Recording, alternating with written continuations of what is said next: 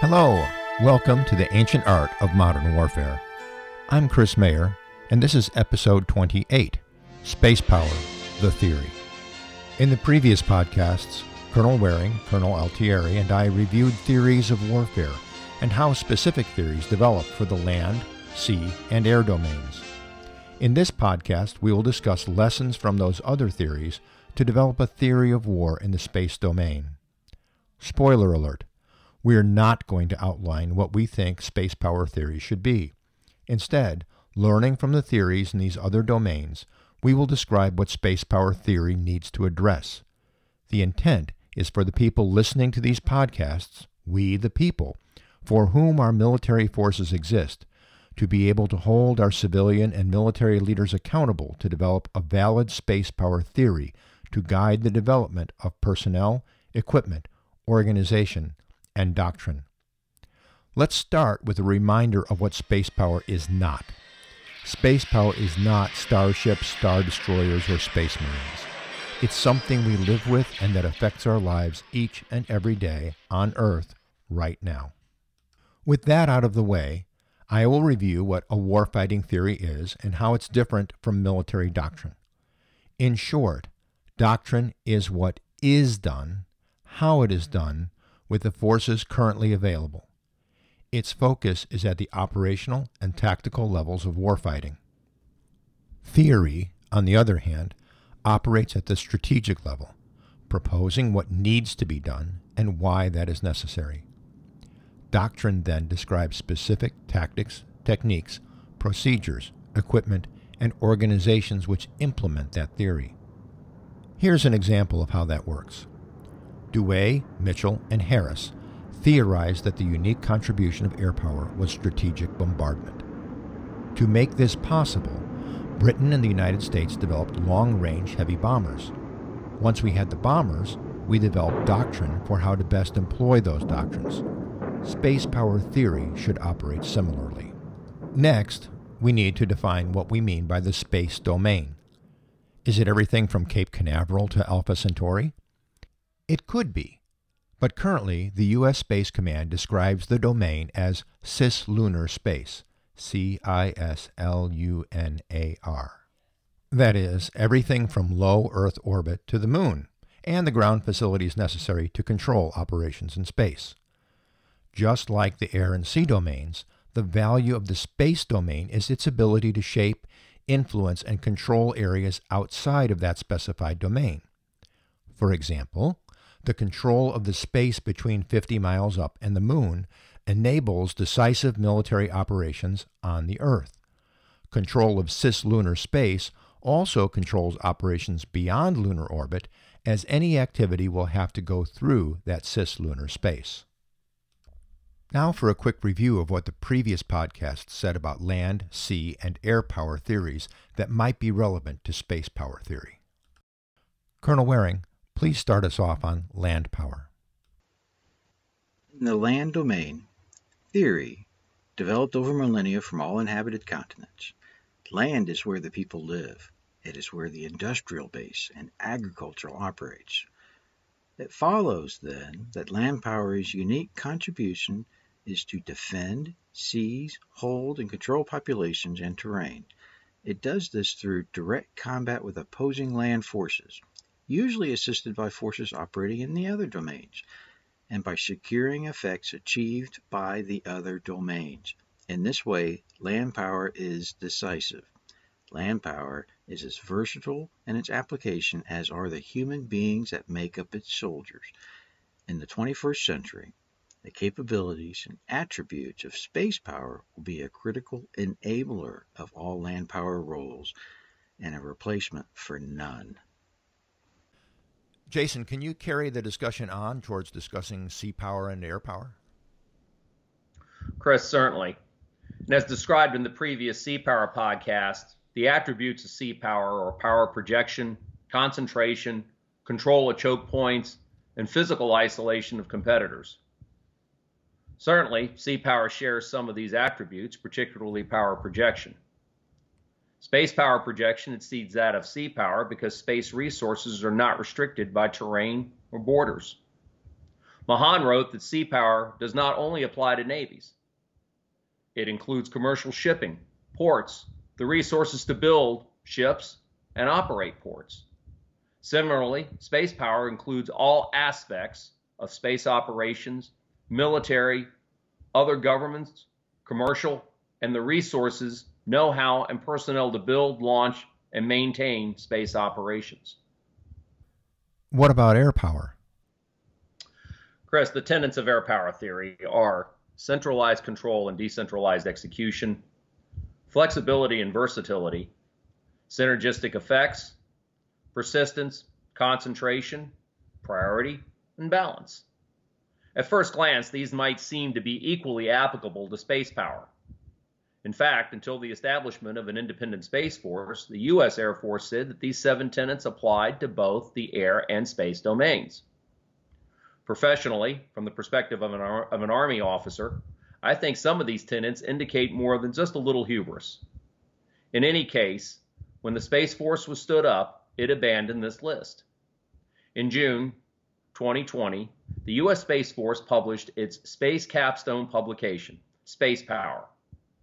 This now states, quote, the value of the space domain arises from an ability to conduct activities with unrivaled reach, persistence, endurance, and responsiveness while affording legal overflight of any location on the Earth.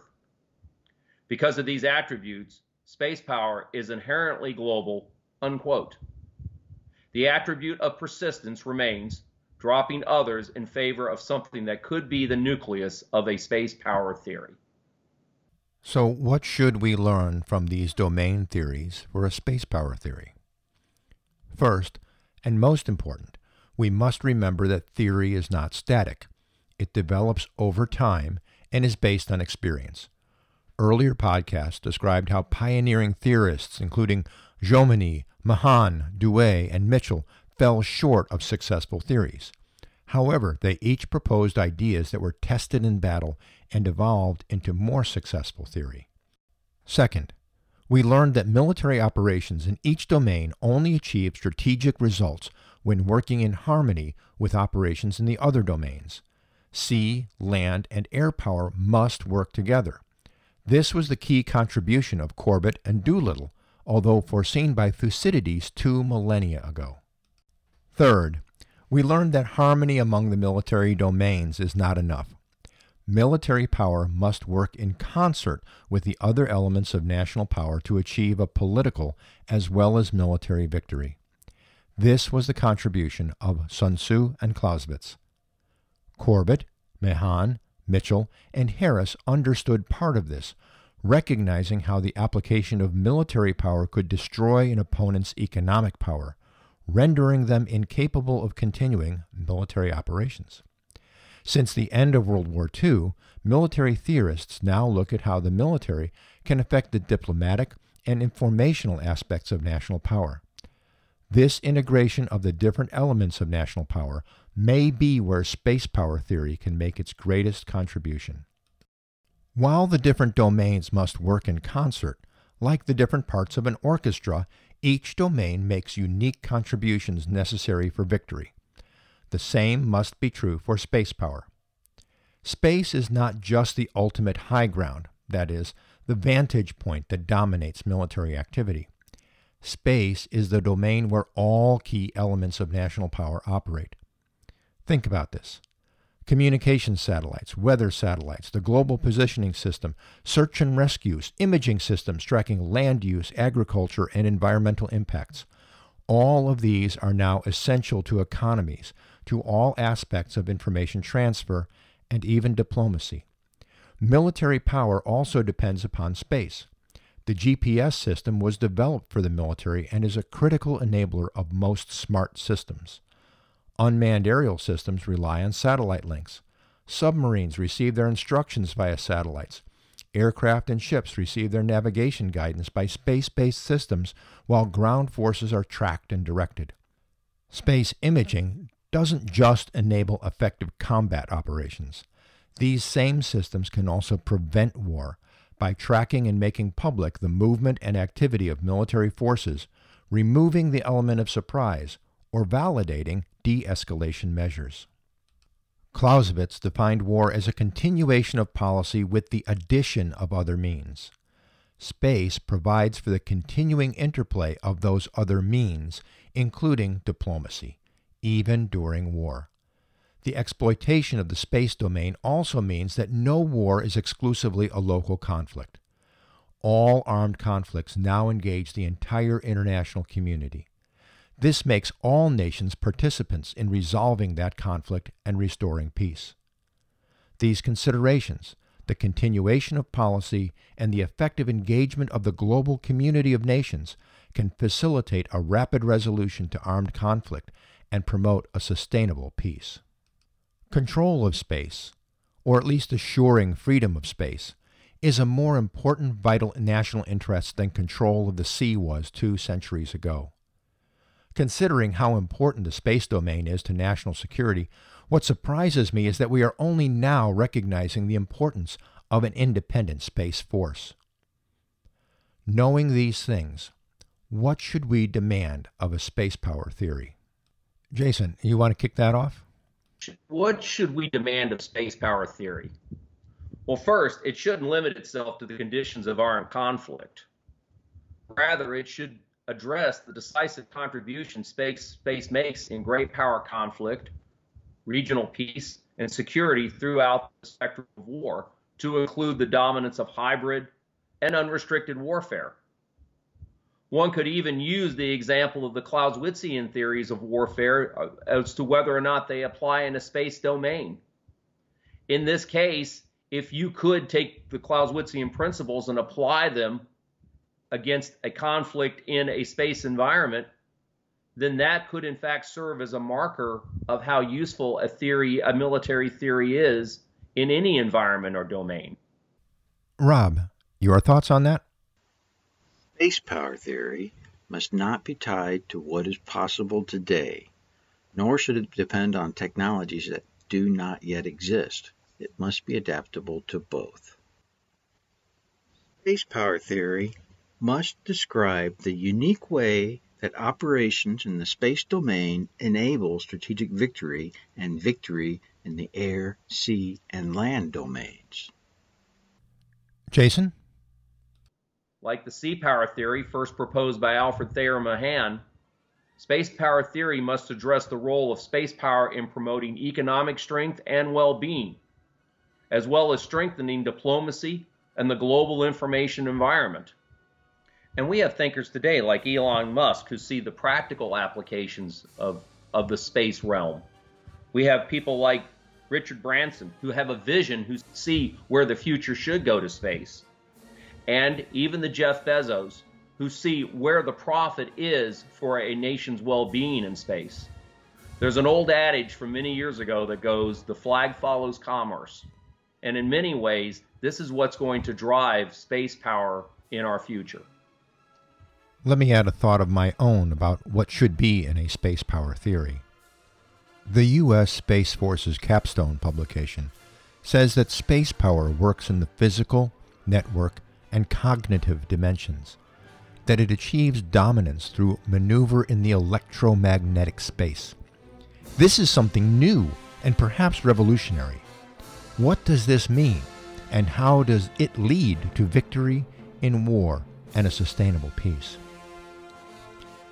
In the end, the effective application of military theory in the 21st century and beyond must incorporate the unique capabilities of space power in a way that preserves peace or, when peace fails, synergistically complements the military operations in the other domains.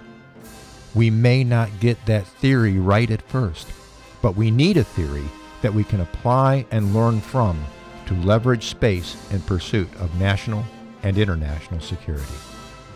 Please come back for our next podcast, which I promise will take less than a month to produce this time. I think it's going to be on Chinese unrestricted warfare. I think that should be very interesting. So please come back for that on the ancient art of modern warfare. I'm Chris Mayer.